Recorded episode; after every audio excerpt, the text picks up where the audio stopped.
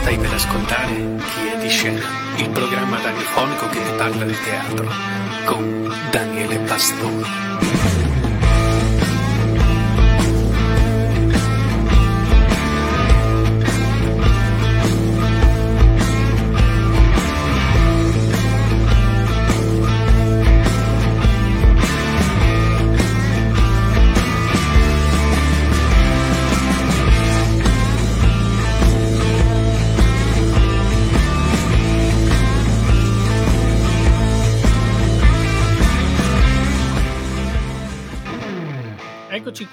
Ritorniamo, ritorniamo a eh, di scena. Io sono Daniele Pastori, già vedete collegato con me c'è eh, Giorgio Libanore del proposta teatro collettivo di Arqua Polesine. Ci dovrebbe essere anche Paolo che non riesco più a trovare e a vedere, quindi Paolo se ci sei tra un po' potrai darmi un segno. Allora, Giorgio, benvenuto, benvenuto a te, benvenuto a Proposta Teatro Collettivo di Arquapolesine, in provincia Grazie di voi, Rovigo. ovviamente. Allora, raccontami Giorgio come nasce, come nasce Proposta Teatro Collettivo. So che ha una storia lunghissima. Eh, ti era caduto il telefono, è successo qualcosa? Giorgio? Sì, infatti. Allora, la genesi di Proposta Teatro Collettivo, quando nasce, come nasce e quanti anni ha Proposta Teatro Collettivo?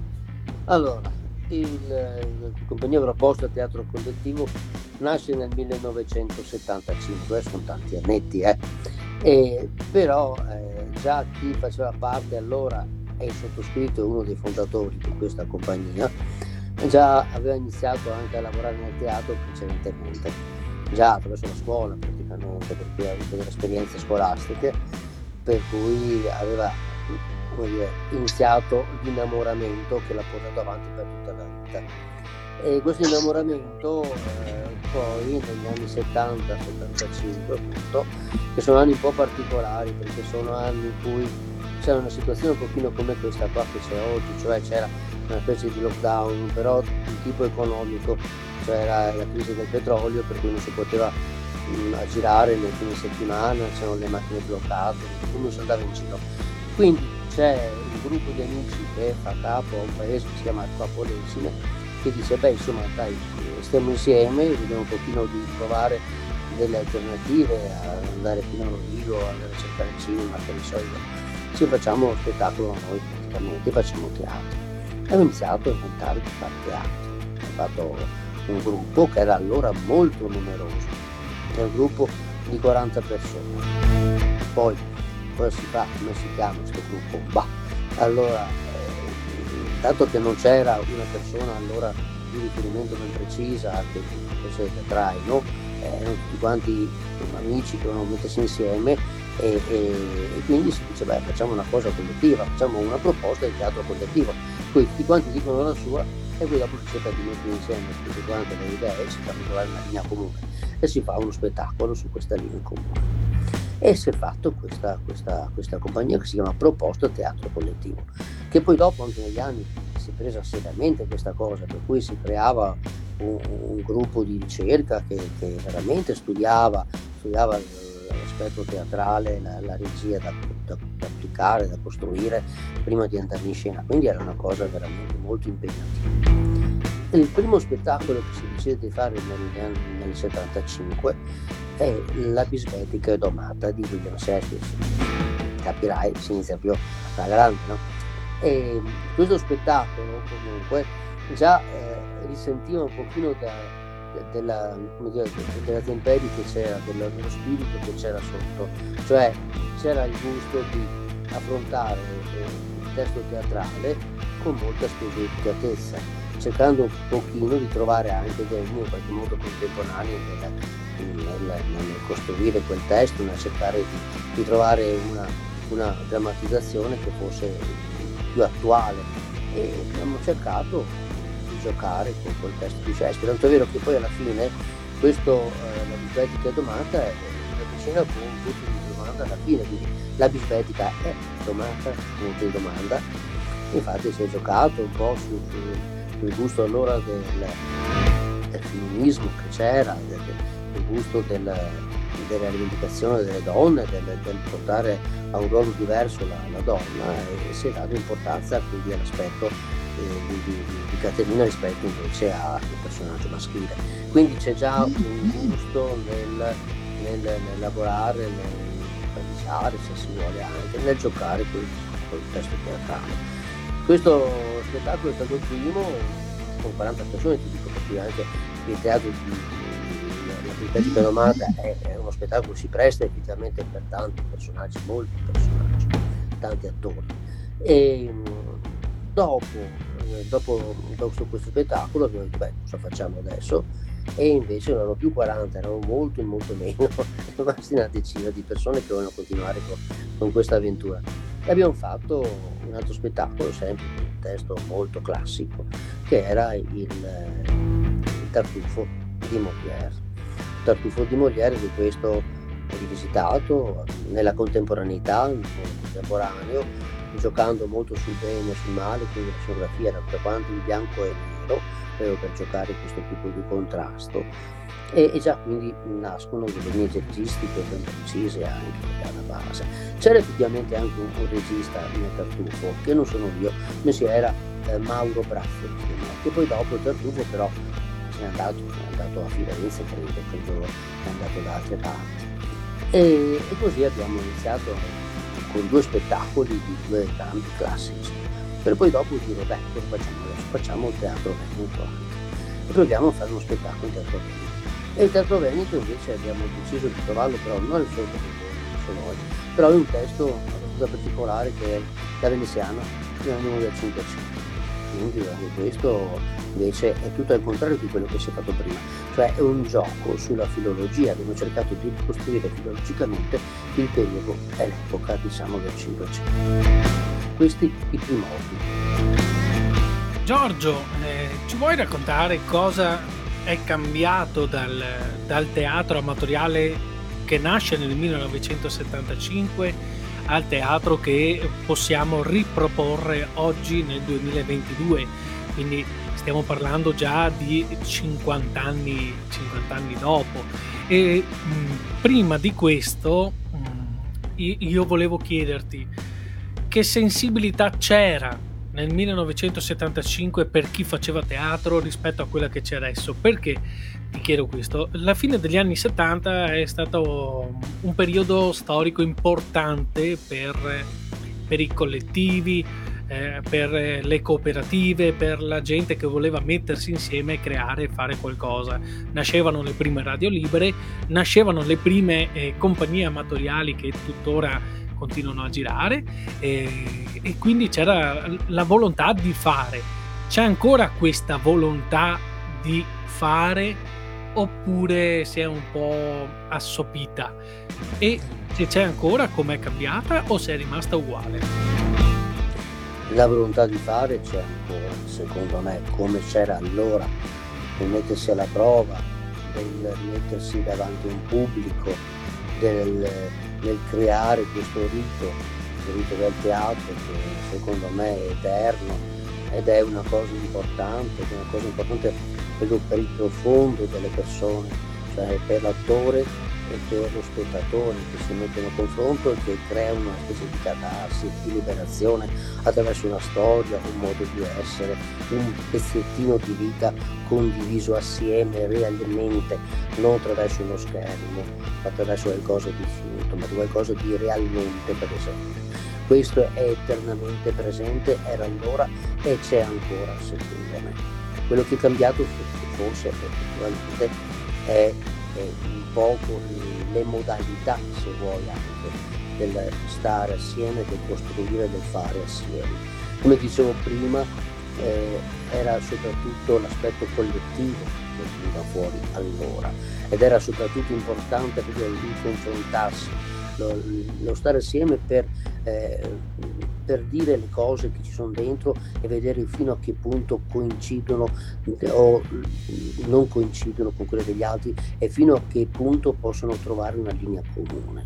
Questo era il fare collettivo assieme, infatti noi facevamo quel lavoro che si chiama di tavolino, che era un grandissimo lavoro di costruzione, eh, come si dice adesso, eh, in drammatizzazione del teatro, dello spettacolo? Ed era fatto assieme in modo collettivistico proprio, ed è questo anche un senso proprio anche nel cercare di evitare che ci fossero delle gerarchie eh, all'interno del gruppo, che ci fossero dei registi o sceneggiatori o qualcuno in qualche modo che portasse avanti la baracca. Erano tutti quanti che portavano avanti la baracca. Tu pensa che dal 77, quindi dicevo prima, è l'epoca in cui abbiamo fatto il tartufo, fino all'81, noi abbiamo sempre fatto in modo anche molto preciso e anche molto dire scientifico, se vuoi in qualche maniera, questo tipo di, di metodica.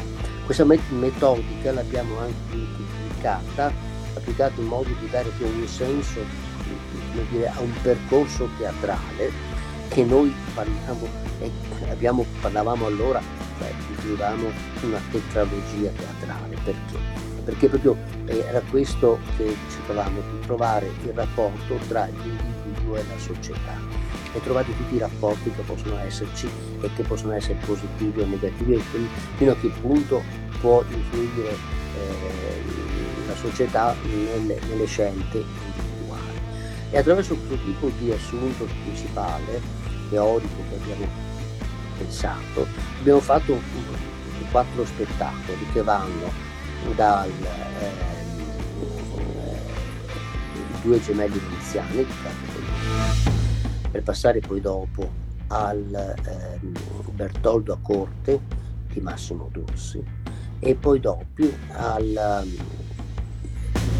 eh, Macbeth, non Macbeth, Macbeth, Macbeth di Eugenio Ionesco, per terminare con la presa di potere di Iva lo Sciocco di Antonio Porta. Sono quattro spettacoli diversissimi come epoca, che però tutti e quattro avevano questo tipo di caratteristiche, in cui c'era un individuo che si, si metteva in contrasto, in qualche modo in rapporto dialettico con la società intorno. Eh, un individuo che poteva anche eh, soccombere o poteva anche in qualche modo eh, vincere rispetto alla società. Noi li abbiamo tutti e quattro eh, costruiti in modo diversissimo, per cui il Goldoni l'abbiamo pensato, visto che parla di gemelli veneziani, sono uno di estrazione urbana e l'altro di estrazione rurale, abbiamo pensati ambientati in una Verona del 1880, una Verona di una eh, rivoluzione industriale italiana in cui c'era il contrasto di queste società, di queste, questi due ambiti diversi. Per poi passare invece al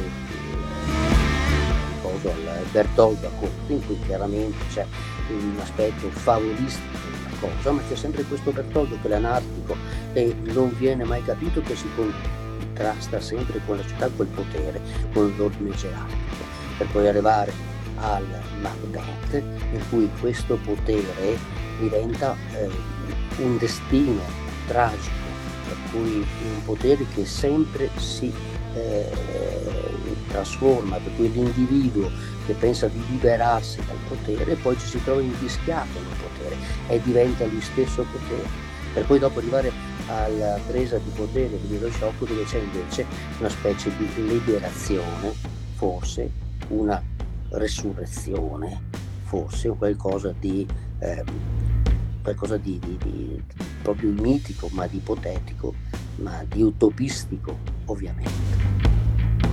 Allora, mm, quando voi avete iniziato nel 1975 eravate un, un gruppo di ragazzi, 40 ragazzi. C'erano già esperienze teatrali o eh, siete un po' partiti così a, a, allo sbando e vediamo cosa succede? Se è successo questo, se è successo... che eh, tutti quanti erano esperienze più o meno di parrocchia effettivamente, quindi di teatro proprio amatoriale, parrocchiale eh, qualcuno forse aveva fatto degli stesi a livello universitario, aveva fatto qualcosa del genere, ma non c'erano grandi preparazioni. Noi eh, ci siamo dire, costruiti un po' alla volta eh, all'interno della compagnia, abbiamo fatto anche dei seminari teatrali, qualcuno ci ha dato una mano per carità, però la grande scuola per è stato fare il teatro, si è costruirsi un po' alla volta. Infatti la domanda che ti volevo fare era appunto questa, cioè quando avete capito che ehm, le risorse che avevate potevano essere un po' limitate su quelli che erano i progetti e i sogni di proposta teatro collettivo, come vi siete adoperati? Avete cercato eh, anche aiuto esterno? Eh, vi siete sviluppati, vi siete informati singolarmente e poi avete riportato questo alla collettività di teatro collettivo i, diciamo vostri... Che, noi siamo teatro amatoriale proprio in questo senso anche perché il nostro tecnico è interno abbiamo trovato anche ha dato una mano a livello di, di, di, di, di azione teatrale, di mimo, di, di, di, stage, abbiamo fatto delle cose in collaborazione con una persona di Bologna che veniva con noi e ci seguiva, oppure con una persona di Dario Gobetto di, di, di Rovigo, poi è andato a Padova e faceva una scuola di teatro. Ecco, queste piccole cose qua. Però è da dire comunque che noi siamo sempre stati un trampolino di lancio comunque per tanta gente cui da noi sono entrati a noi per esempio Massimo Bonaro che poi dopo ha costruito il Lemming, cioè eh, è gente che poi dopo si è costruita individualmente e ha fatto dei percorsi per conto loro eh, e hanno fatto altri percorsi teatrali che hanno portati anche a fare delle scelte anche diverse dalle nostre.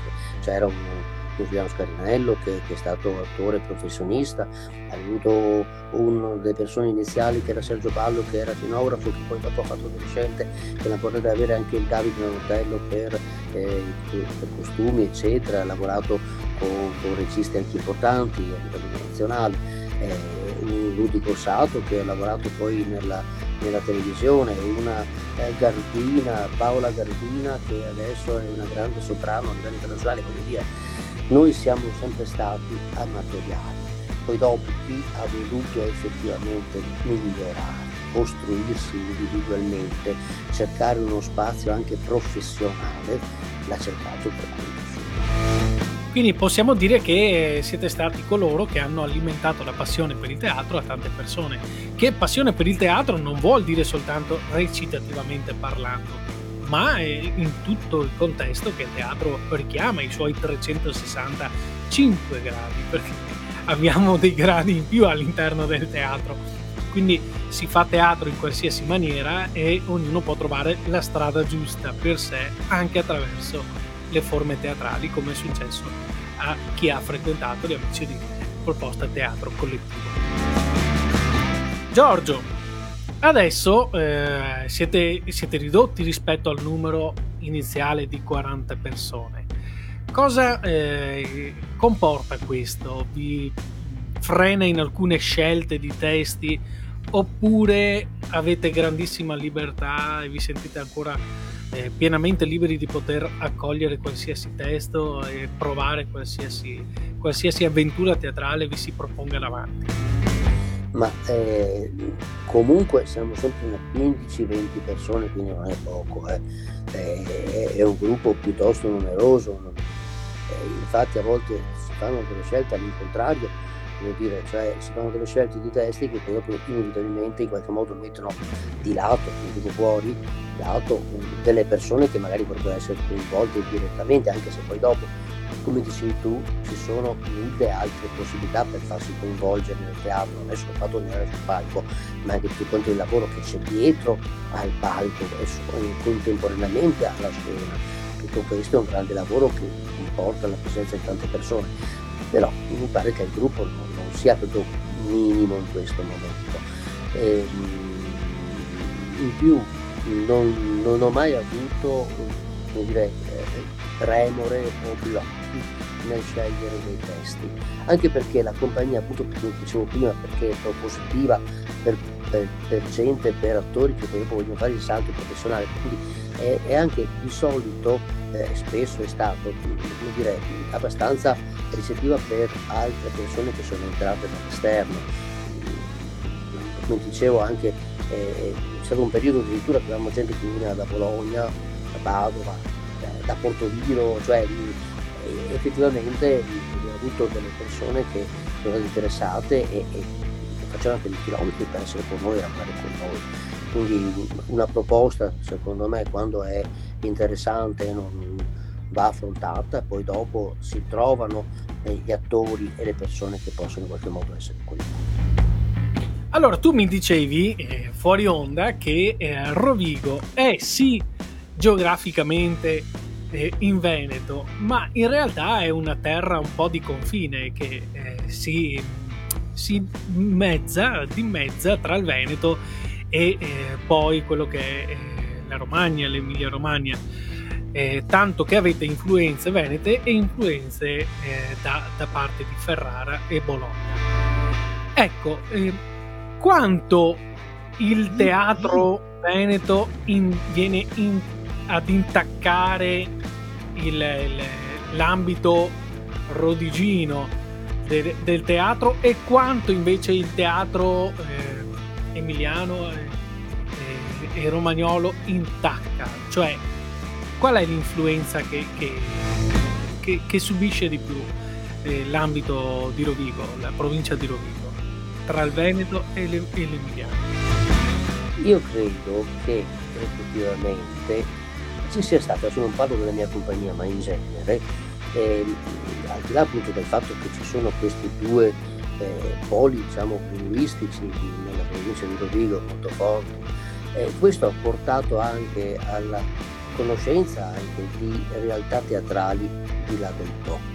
Eh, prendo, è famosissima a Rovigo in provincia la Straferrara, che è una compagnia di Ferrara che eh, parla appunto ovviamente il dialetto ferrarese e, e, fa un teatro molto di tradizione, molto, molto caratterizzato. Eh, questa, eh, questo gusto per la caratterizzazione per il grottesco che viene dall'Emilia, secondo me lo abbiamo sentito, l'abbiamo assorbito anche noi. E questa libertà nell'affrontare anche testi, quindi in Veneto, con questo tipo di spirito, è tutto nostro, questa compagnia qua ha sempre avuto questo, tipo, questo gusto del grottesco, ti dirò di più.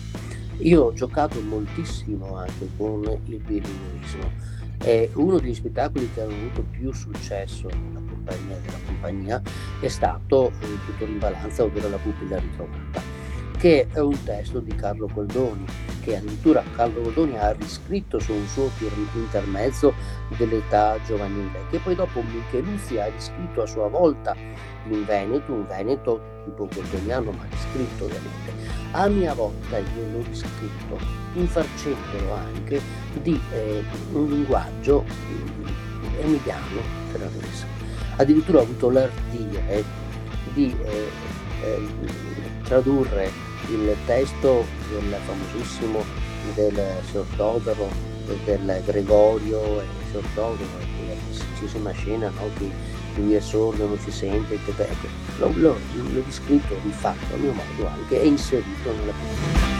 Una pupilla in cui si vede addirittura ci sono dei personaggi che sono una compagnia di Ciro eh, Rodilotta, Rodicina, Provesana, che si inventa eh, recitare eh, Goldoni, quindi con tutta quanta la dire, ehm, consapevolezza di avere un linguaggio che sicuramente una dizione che sicuramente non sarà certo né veneziana né romano. Quindi un, un modo abbastanza bastardo di fare Goldoni. Conoscendo questo tipo di situazione qua si gioca su questa situazione, addirittura vedo anche l'introduzione di un personaggio proprio che si chiama Goldoni che in antitesi alla compagnia si arrabbia con la compagnia perché è venuto vicino a un spettacolo, ma alla fine preso dalla eh, verve, dal ritmo, dal divertimento, dalla gioia di vivere di questa compagnia, diventa anche lui, fa parte anche lui della compagnia. Giorgio, allora tu mi hai detto, eh, abbiamo parlato poco fa e abbiamo detto che eh, fare teatro vuol dire farlo eh, a 365 gradi, quindi non c'è soltanto la parte attoriale, ma ci sono diversi ruoli che eh, lavorano dentro il teatro, per il teatro, con il teatro. Uno di questi ruoli lo ricopre e l'ha ricoperto all'inizio eh, della sua carriera Paolo Turolla, che eh, noi vediamo in questo fermo immagine, ma lui è, è lì, c'è, giusto Paolo? Sei con noi? Sì, sono con voi. Vi sento Perfetto. male, malissimo, ma sono con voi.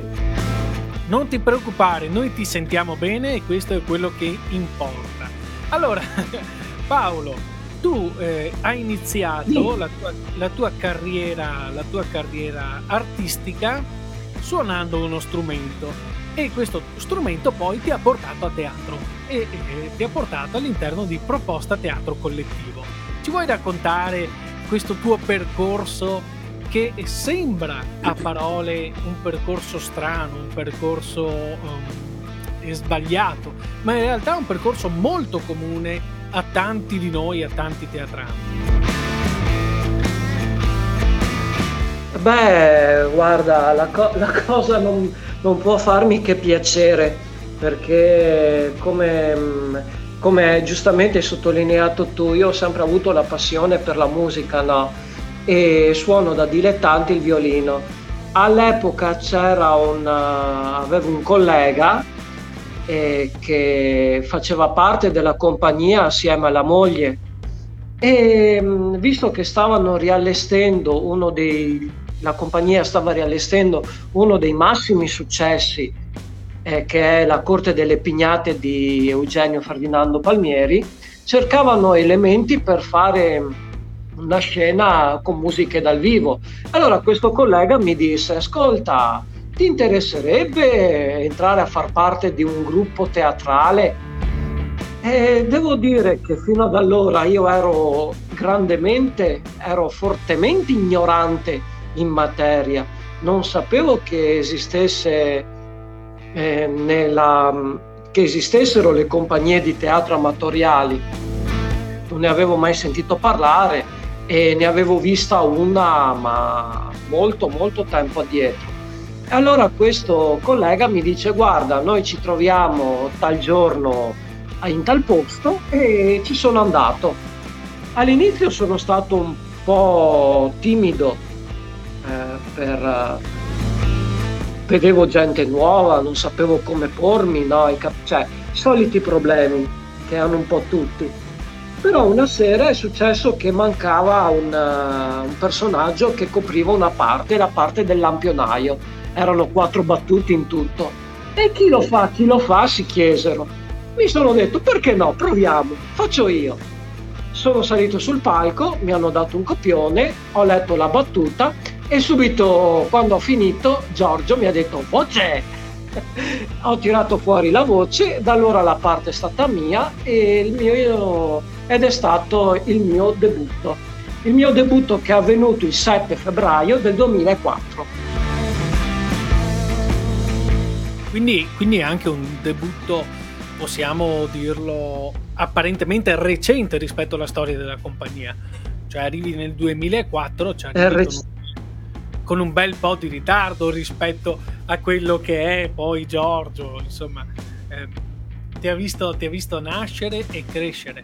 Quindi sei salito sul palcoscenico, hai posato mm. un attimo il tuo strumento, hai preso in mano un altro strumento importante che è il copione e lì ti sei illuminato facendo questa parte. E cosa ti ha fatto innamorare del teatro, Paolo?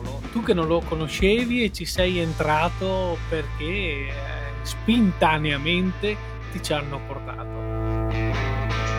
Perché, beh, se ho capito bene, tu mi chiedi eh, perché sono entrato a far parte in questa compagnia teatrale, giusto?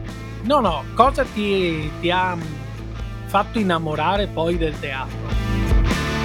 Eh, semplicemente mi ha fatto innamorare del teatro perché mi ha portato a prestare maggiore attenzione a quello che leggo, a quello che si legge. E quando leggiamo un libro, soprattutto quando leggiamo una poesia, ed è stato appunto attraverso la poesia che Giorgio mi ha, mi ha guidato e mi ha anche portato verso l'innamoramento, diciamo così, del teatro, perché mi ha portato a prestare maggiormente attenzione a quello che leggi e soprattutto quando poi lo riporti eh, mi, ha in, uh, mi, ha spinto a dare, una, a dare un senso, a dare un'interpretazione. Ed ecco allora che ho tirato fuori da dentro di me i sentimenti, eh, la rabbia, la tristezza, questo, e, ma soprattutto attraverso la lettura di questi testi ho capito, per me il teatro è un filo rosso che mi lega con l'autore. Vuoi che abbia scritto la poesia, vuoi che abbia scritto la commedia, non importa, ma ogni volta che recito io sento questo filo rosso che mi lega all'autore e riesco a capire le, inten- le sue intenzioni ed è una cosa che io trovo bellissima.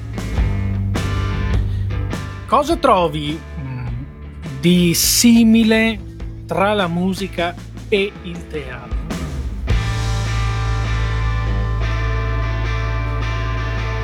Abbiamo perso allora, ho, se- ho, sentito, no, no, ci sono, ci sono. Ho sentito solo metà della domanda. Chiedo scusa anche agli ascoltatori.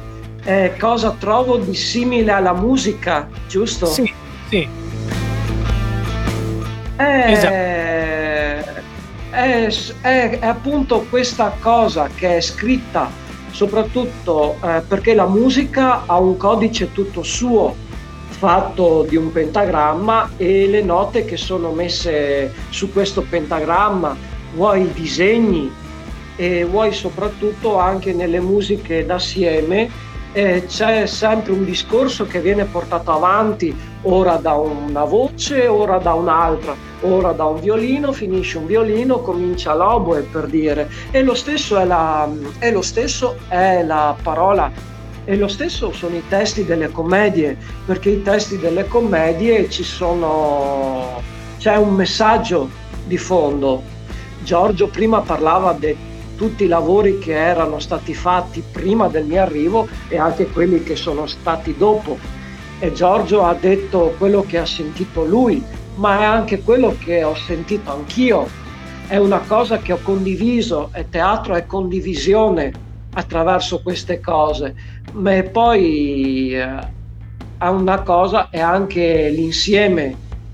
Ad esempio nell'ultima, nell'ultima nostra produzione che è Parenti Serpenti, eh, mi sono divertito come non mai perché c'era appunto questo senso di condivisione.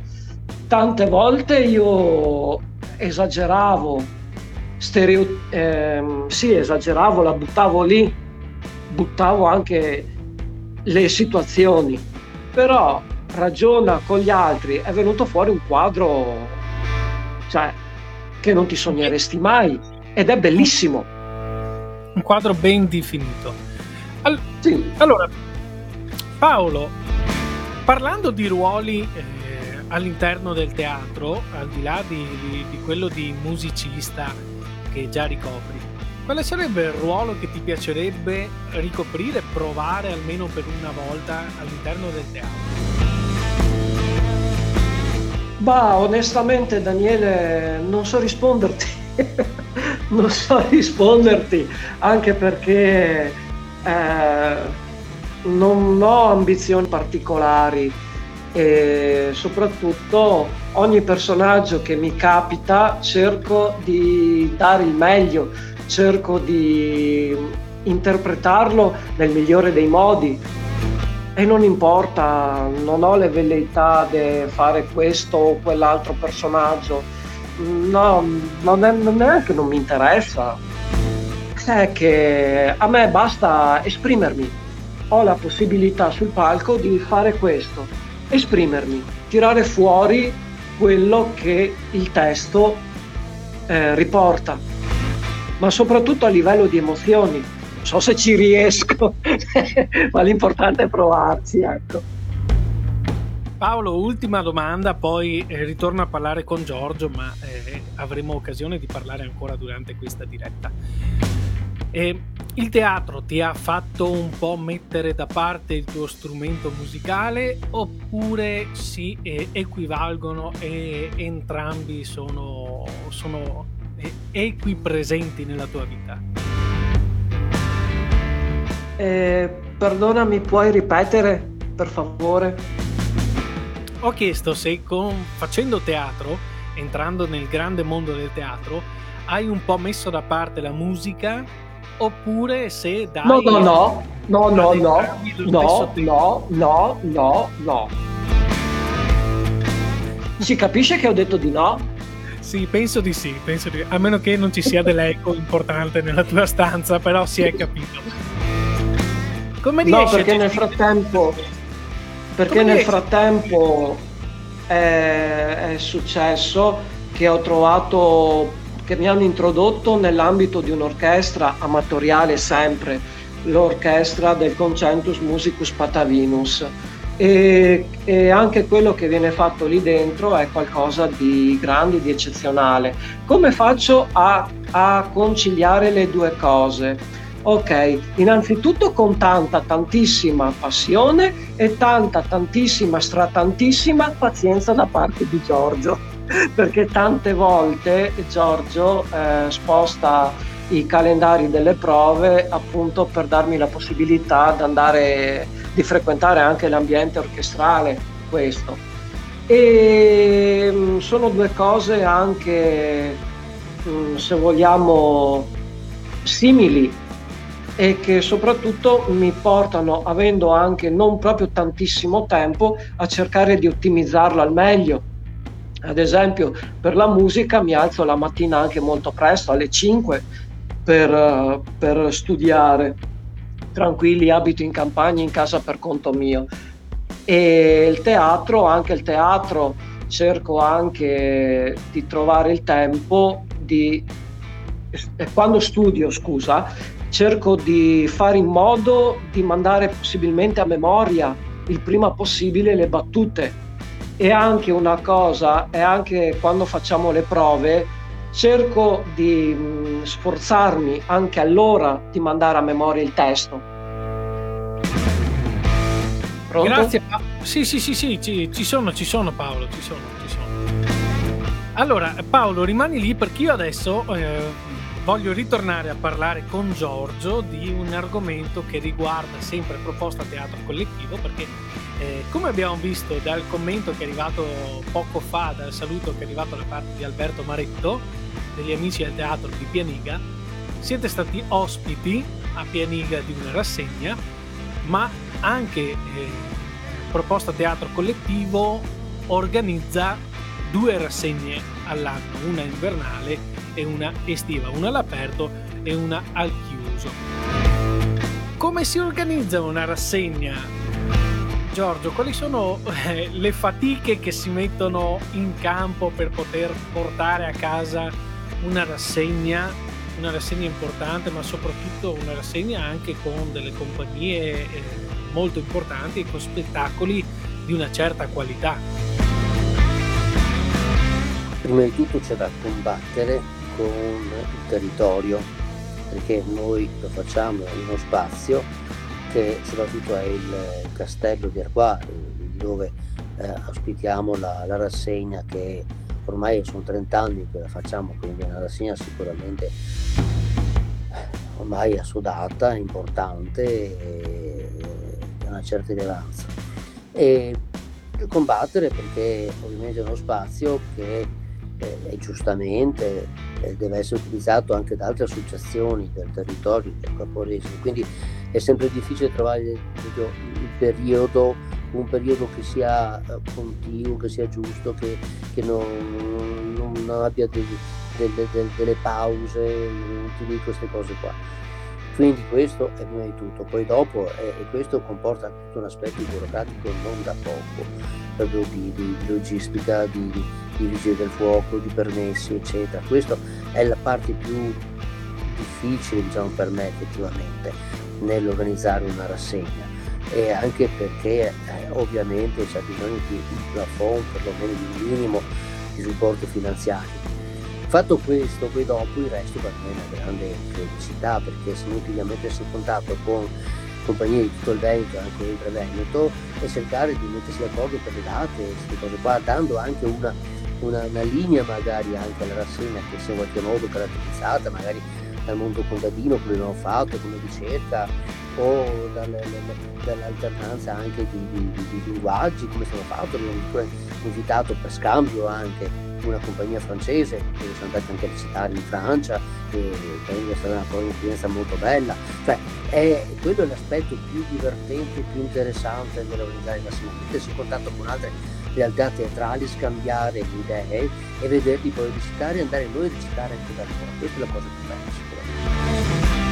Allora, senza, senza mettere, eh, senza aver peli sulla lingua, parliamo anche francamente di quelli che sono le vere difficoltà. Eh, le vere difficoltà che si possono trovare nell'organizzare una rassegna delle volte è la comunicazione con l'amministrazione comunale che eh, purtroppo, purtroppo o per bene cambia. Quindi al di là di, di quale può essere eh, il colore, l'appartenenza politica che, che governa in quel momento, c'è sempre una discussione aperta perché eh, la cultura purtroppo in Italia non gode di, di buona vista da parte di, di qualsiasi amministrazione si, si, vada a parlare. Sembra sempre che si stia chiedendo della carità quando si va a chiedere un supporto, che può essere un supporto logistico, finanziario o anche solo di, di, di posto, di, spazio.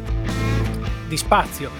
Come, come riuscite a dialogare con, eh, con le amministrazioni di, di Arqua Polesine per ben due volte all'anno? Perché qui non si parla più di una volta per quattro, quattro sabati, ma si parla di due volte in un anno, quindi due rassegne completamente diverse, in due luoghi diversi, con tot compagnie diverse. Diciamo che le due rassegne però hanno due eh, dire, aspetti un po' diversi cioè la prima rassegna, quella invernale, viene ospitata nel teatro parrocchiale, quindi il nostro referente non è tanto l'amministrazione comunale, anche se poi dopo vai a chiedere ovviamente un contributo, un patrocinio qualcosa, comunque lo stesso, però il nostro referente è il teatro, quindi eh, di solito noi oltretutto con il teatro in questo, questa fase, in questo momento, eh, forse stiamo anche lavorando molto bene perché stiamo creando un, un gruppo di gestione che oltre alla rassegna vorrà fare anche tutta un'attività continuativa praticamente di animazione con il teatro e c'è la volontà e c'è anche la disponibilità da parte del parroco per queste cose qua. Quindi questo è molto più semplice più semplice anche perché è uno spazio teatrale è uno spazio quindi che già ha una sua autorizzazione per far teatro non ha problematiche non più di tante perlomeno dal punto di vista burocratico e amministrativo, mentre effettivamente la cosa è più difficile, come dicevo prima, con eh, la rassegna estiva, che è uno spazio che non nasce come teatrale, anche se è molto bello, molto eh, scenografico ovviamente, si presta molto, però è, è uno spazio, è un'ambientazione pubblica all'aperto, quindi non è attrezzato non è autorizzato fin dall'inizio a fare spettacolo, per cui in caso lì veramente quello che eh, si cerca di avere dall'amministrazione e un po' alla volta lo fai, perché l'amministrazione non riesci con la bacchetta magica a fare subito, non fai niente, eh, tu costruisci un pochino alla volta, la fiducia riesci a crearla un pochino alla volta, riesci a guadagnartela un pochino alla volta, fiducia dell'assessore, del sindaco, perché magari all'inizio, cambiato l'amministrazione, tu lavoravi un po' di prima e allora sono un pochino, come dire, molto, molto, molto, molto restini e, e diffidenti nei tuoi confronti, però un po' alla volta dici che a te quello che interessa fare è fare animare la comunità, il paese, proporre qualcosa che sia interessante per il territorio, per il comune del qua e anche per il polesimo in genere, quindi capiscono che alla fine il tuo intendimento è proprio quello, quello di creare cultura nel senso più ampio del termine, di collaborazione, di, eh, di confronto di, di, ascolto, queste le cose importanti che creiamo e un po' alla volta riesci a farti capire, ecco, a quel punto lì probabilmente riesci a avere anche l'appoggio dell'amministrazione. Tanto sono passati cinque anni, cambia l'amministrazione, buonanotte. e si ricomincia, è sempre, è sempre una ruota che gira. Allora, eh. Giorgio, eh, al di là delle amministrazioni comunali che le conosciamo tutti quanti, eh, perché chiunque di noi faccia parte di una compagnia teatrale che organizza rassegne sa cosa vuol dire eh, confrontarsi e rapportarsi con amministrazioni comunali che delle volte tenderebbero a mettere mh, mm, dei limiti nella creatività di una rassegna quindi dicendo questo testo non lo voglio, quest'altro testo mi piace un po' di più. No, assolutamente, questo non è mai successo, no, per fortuna no, ma se succedesse una cosa del genere, sinceramente penso che non, non proseguirei neanche, per fortuna non è mai successo, ma non c'è mai veramente capito una cosa del genere, una, una imposizione del testo, cose di questo genere, no, assolutamente, forse perché hanno fiducia in noi, non lo so, comunque ci è stata data piena libertà sia nell'ambito del comune sia nell'ambito della parrocchia comunque. E effettivamente con la parrocchia negli anni passati ha avuto anche dei problemi. Cioè inizialmente noi lavoravamo nella, nel teatro parrocchiale poi dopo non siamo riusciti più ad andare avanti con il parroco che c'era abbiamo dovuto diventare ramini infatti lo siamo nel senso che la, la compagnia non è così eh, radicata da qua come possono essere altre compagnie. Noi eh, siamo abbastanza eh, ebrei erranti, nel senso che siamo in giro per il mondo, abbiamo utilizzato vari spazi teatrali nel circondario da qua, da Rovigo, eh, Massana, Pesaro, altri spazi, il Crespino. Infatti questo, per questo motivo anche siamo in qualche modo riusciti a, a ampliare eh, i componenti della compagnia, avere più persone diverse sul territorio di Arpaporesimo abbastanza diffusa come tipo di, di, di, collaborazione, ecco, proprio perché noi siamo eh, sempre in giro, non siamo mai riusciti a, a trovare uno spazio eh, dove stare sempre di riferimento preciso. Noi siamo abbastanza eh, profughi in giro per, per, per, il, per, il, Polesine, e, però anche questo ci ha permesso di eh, collaborare con tante amministrazioni anche diverse, per vari tipi anche di collaborazione e di attività, cioè noi non facciamo solamente teatro, io faccio anche, sì o meglio, faccio teatralità nel senso più ampio del termine. Eh, eh, ho organizzato eh, e ho fatto nascere anche degli eventi anche eh, storici in qualche maniera importanti, anche tipo la carboneria a Fratta Poresine, i giorni della carboneria o il palio ad Arqua Poresine o, o le rassegne di Caspino, di Fratta o altre cose. Abbiamo fatto vari, vari interventi ecco, che vanno oltre il semplice eh, spettacolo teatrale e questo ci pone in, in contatto con tante diverse amministrazioni e realtà politiche diverse. Grazie Giorgio, ritorno a parlare un attimino con eh, Paolo. Paolo, se ci sei dammi un segno. Sì, ci sono. Ok, Paolo c'è, è qui con noi.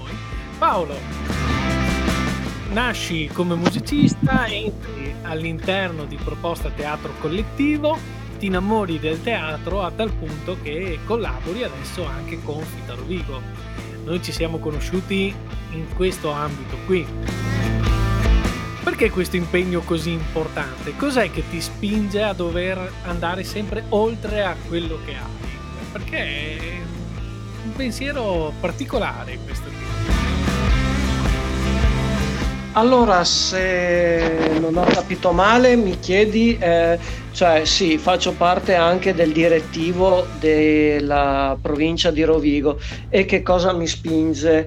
E soprattutto è la passione, è la passione tea- per il teatro, è anche l'impegno mh, mm, che mi porta anche mh, mm, perché sento di poter dare qualche cosa insieme agli altri componenti del direttivo che saluto Roberta Benedetto, eh, Luca Demetri e Monica Bertaglia. È un team che si è creato e e, e, devo dire che c'è molto affiatamento, ci mettiamo anche tante volte ci sentiamo per telefono, anche, facciamo anche lunghe chiacchierate, appunto perché c'è questa voglia di portare teatro, abbiamo avviato anche progetto, progetto regionale. Cioè l'anno scorso è stato, anzi 2020 scusa parlo, è stato un progetto che era nato solo per le compagnie di Rovigo.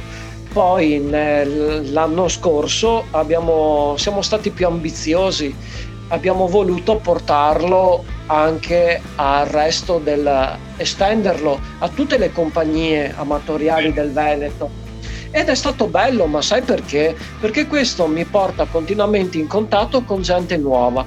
Conosco persone delle altre compagnie, continua a esserci lo scambio di vedute, di idee, di opinioni e che questa, perdonatemi se mi sembrerò ripetitivo, ma è una cosa bellissima.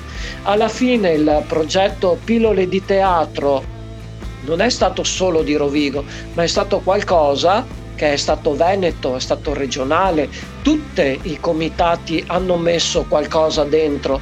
Il bando è, stata, è stato qualcosa che è nato da tutti, è stato ed è, ed è, stata una bella cosa.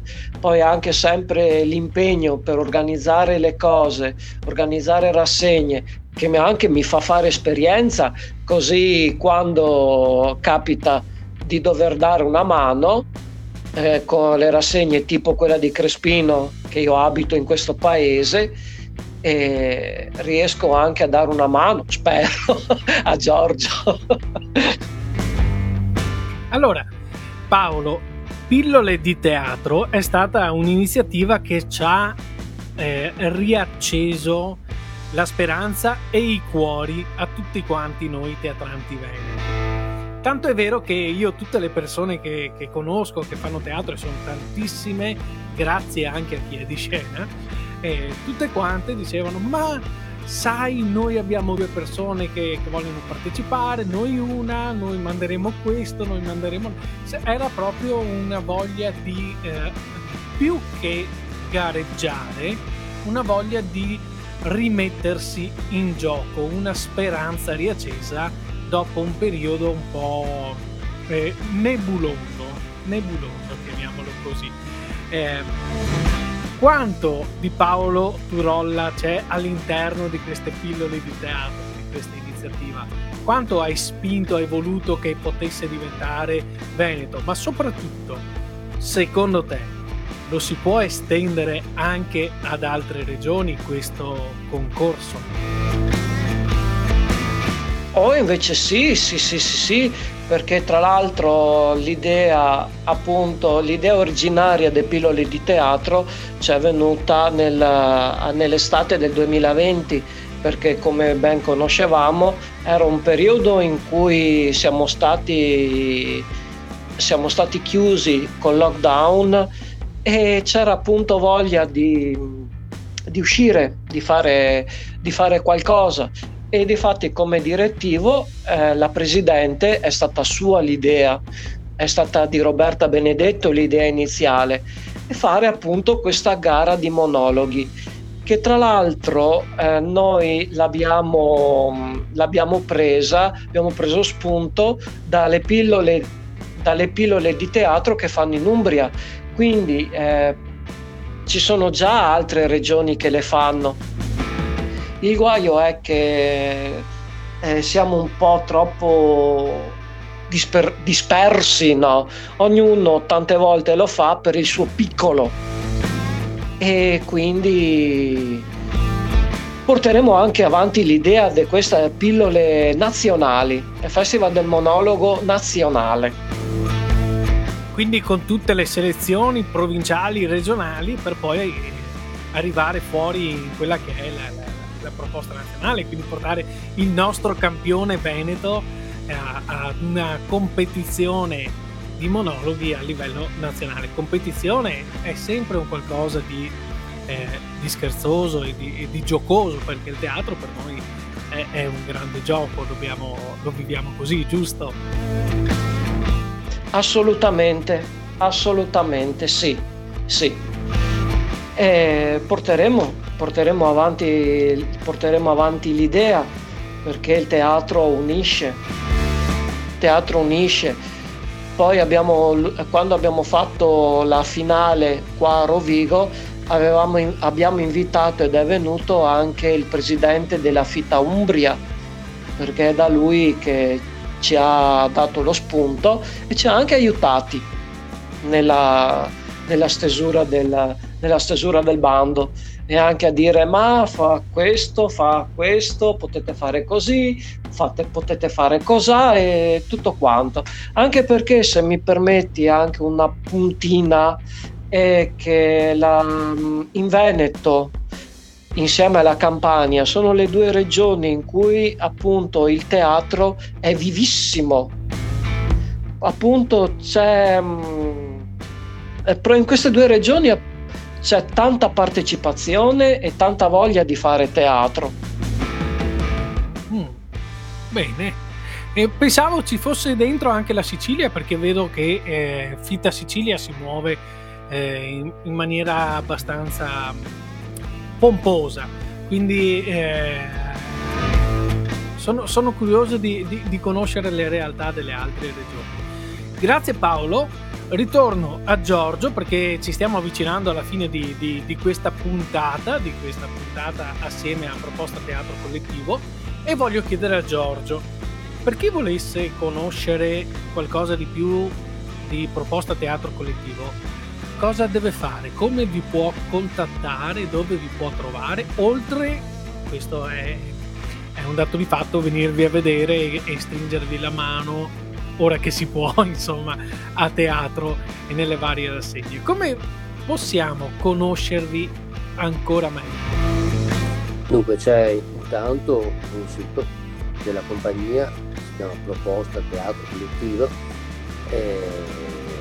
www.it e lì eh, c'è la storia della compagnia, ci sono delle immagini, c'è un calendario abbastanza aggiornato delle recite che facciamo e poi dopo c'è un, una pagina Facebook, proposta teatro collettivo, che questa più o meno aggiornabile, oppure c'è un, un indirizzo mail che è proposta teatro collettivo chiocciolagmail.com e si può scrivere a questo, oppure si può scrivere anche a me, Giorgio Libanori chiocciola alice.it. Ecco, questi sono i contatti che noi abbiamo, eh, noi facciamo le prove in, in quel qua in questo momento nel teatro ed eventualmente, perché questo è un punto di riferimento, veramente si fa il mercoledì e il venerdì, i nostri giorni sono quelli di lavoro, e, e sono queste le, le occasioni per, per trovarci. Anche è arrivata una, eh, un commento che adesso mandiamo così per conoscervi è questo, venite a vedere il nuovo spettacolo Parenti Serpenti, una bomba. Ecco, Dove sarete? Poteva anche mettersi in contatto direttamente, essere live. è arrivato un complimento anche da Nicoletta Bauce che conosciamo entrambi. Grazie, certamente. Nella ecco. compagnia abbiamo collaborato molto volentieri. Ehm, quando sarà la prossima data che vi vedrà protagonisti? Noi siamo il 12 di febbraio a Tombelle di Saunara, credo sia, nella rassegna appunto di 30 amici di con Parenti e Serpenti di Carmine Amoroso, l'ultima produzione delle proposte dato collettivo, uno spettacolo molto ottimato, molto veloce, molto divertente. E ci sarà anche Sabrina. E ci sarà anche Sabrina sicuramente. Che poteva collegarsi anche lei a questa video di Vero. Così, così, vi dava un po' di pace. Eh. allora ragazzi, eh, che, che, altro dire? Un grandissimo in bocca al lupo per, per le ecco. prossime repliche, per i vostri sogni, per il vostro teatro. Io spero di rivedervi eh, su qualche palcoscenico che spero di vedere voi questa volta su un palcoscenico perché io con grande onore sono stato ospite eh, ad Arqua, appunto al castello di Arqua eh, nella vostra rassegna. Con grande onore perché è stata una delle prime repliche dopo eh, il periodo che, ci ha certo. visto, che ci ha visto divanamente distesi a guardare Netflix. Quindi eh, è stato un onore e un piacere poter ripartire con voi, da voi eh, ricambieremo appunto il favore qui a metà febbraio. A metà febbraio. E tanta merda perché tanta possiamo, merda. Dir, possiamo dirla. Vi chiedo di rimanere ancora un attimino squintati qui con me. E vi ringrazio per questa diretta per questa chiacchierata. Io do appuntamento a chi segue chi è di scena alla prossima settimana vi do appuntamento anche a sabato mattina su Veneto Radio www.venetoradio.it o .com in entrambi i casi potrete ascoltare perché sabato mattina dalle 11 alle 12 saranno con me ancora gli amici di Proposta Teatro Collettivo con un'altra intervista più smart, più, più veloce dove parliamo di altre cose che non abbiamo parlato questa sera. Quindi vi do appuntamento a sabato mattina dalle 11 alle 12 o in replica la domenica dalle 8 alle 9 per chi si sveglia presto. Io rinnovo l'appuntamento la settimana prossima. Sono Daniele Pastori, vi ringrazio per essere stati qui con me a Chi è di Scena. Vi ricordo che Chi è di Scena lo potete trovare anche su YouTube e su Spotify con questa puntata e tutte le puntate che hanno visto protagoniste le compagnie teatrali venete e non solo. Come sempre vi dico non vi chiedo di amare il teatro come facciamo noi, ma continuate ad amarlo come fate voi. Da Daniele Pastori è tutto, grazie e buonanotte.